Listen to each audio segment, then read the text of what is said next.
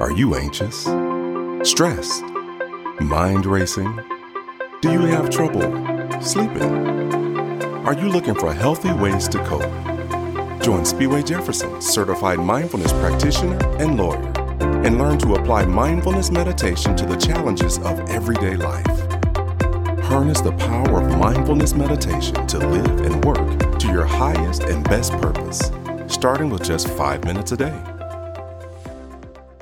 So ideally, in light of the use of characters in the book, how should one use that book within their daily meditation practice? What was your intention there? So there is uh, a, there is an instruction at the beginning of the book for how to use it, right? Um, but I'll, I'll I'll share with you how I use it, and and maybe this will help you as you think about what you can do with it.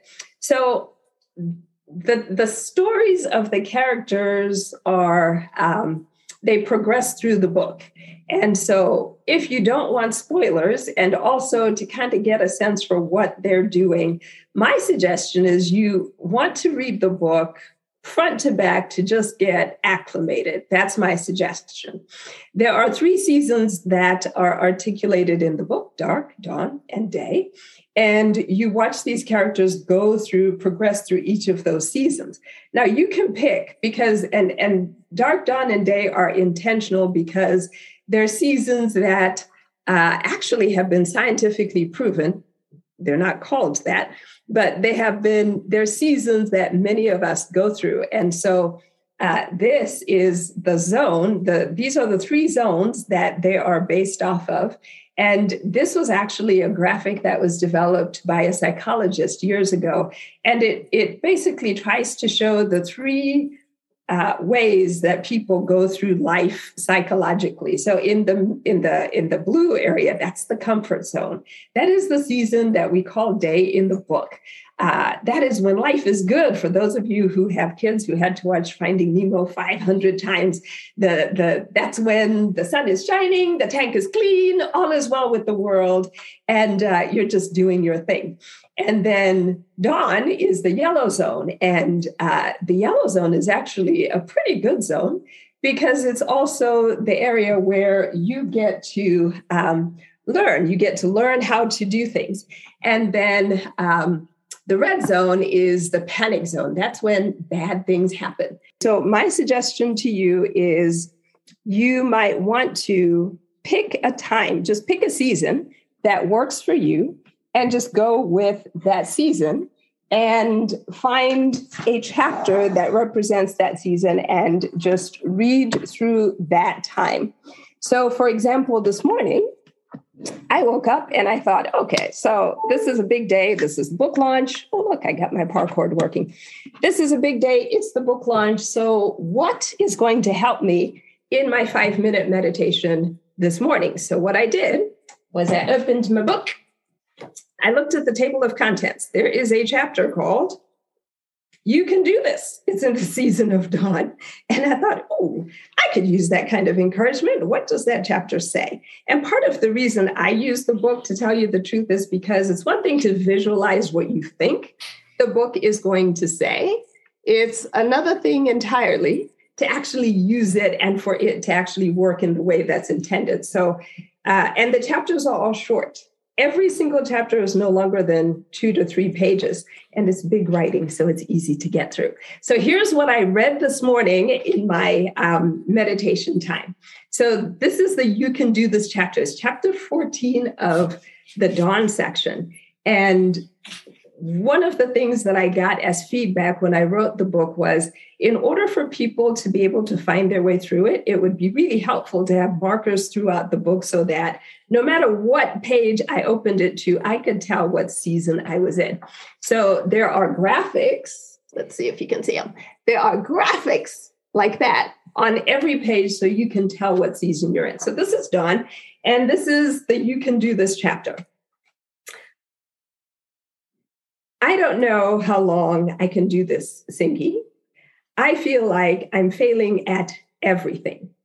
The kids don't behave. The house is always a mess. Jopi is always gone. And my best friend is a parrot, literally. Singita basked in the sun on her patio. Samina was her closest sibling. While she felt her despair, Singita was, was not discouraged by it. She adjusted her giant multicolored floppy hat to better shield her smooth honey-toned face from the sun. Your best friend isn't a parrot. She's your sister. The kids are wonderful, and your idea of a messy house is a cushion that's not propped the right way, she said. Samina tried to smile. Singita told her about her own journey through her dark season, the peace she finally made with her appa, that's her dad, and how mindfulness brought her through. She even confided about her law school application.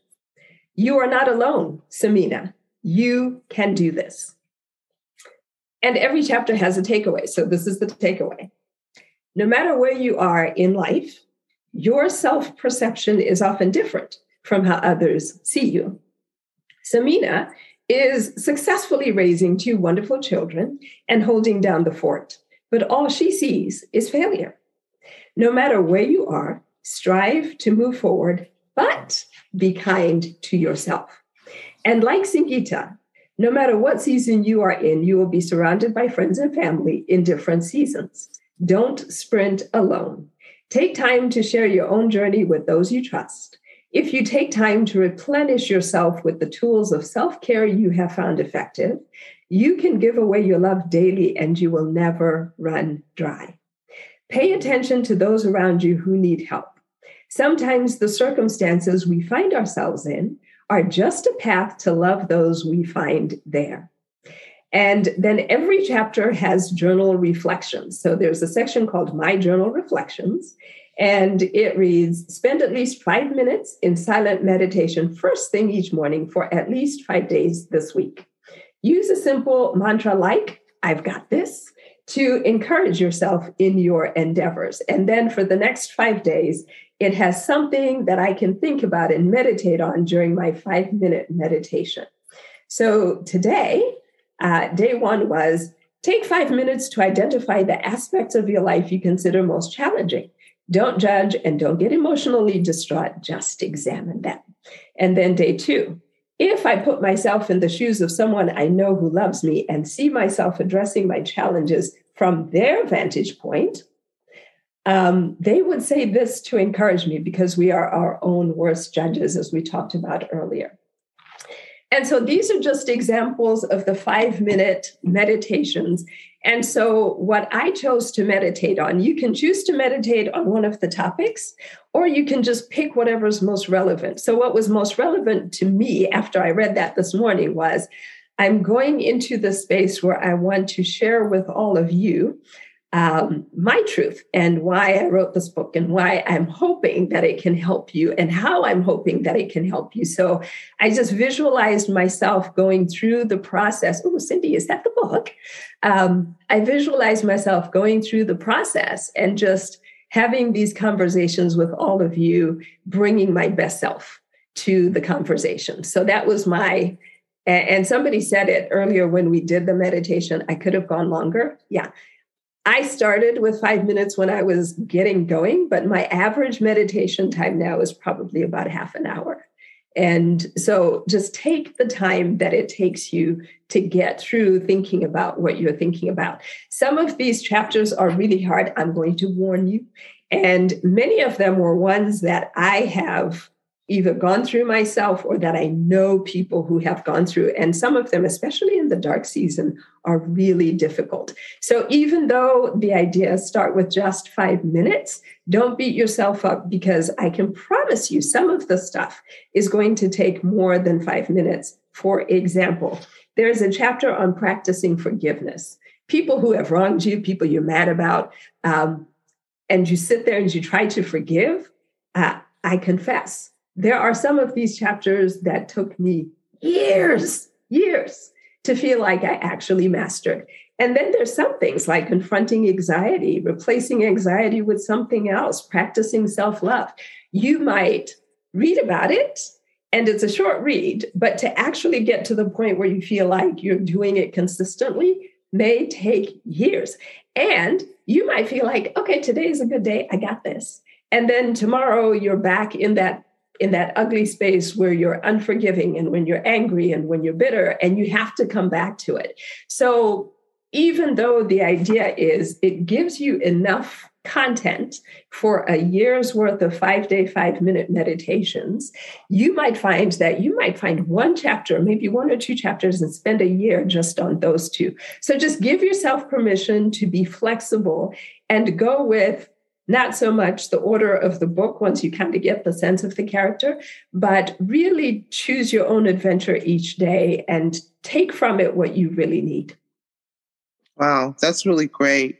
So I think the takeaways from what you're saying is that no one's mindful, everyone's mindfulness practice, it looks different. Um, it's about our journey, and how we use the book will be a reflection of that.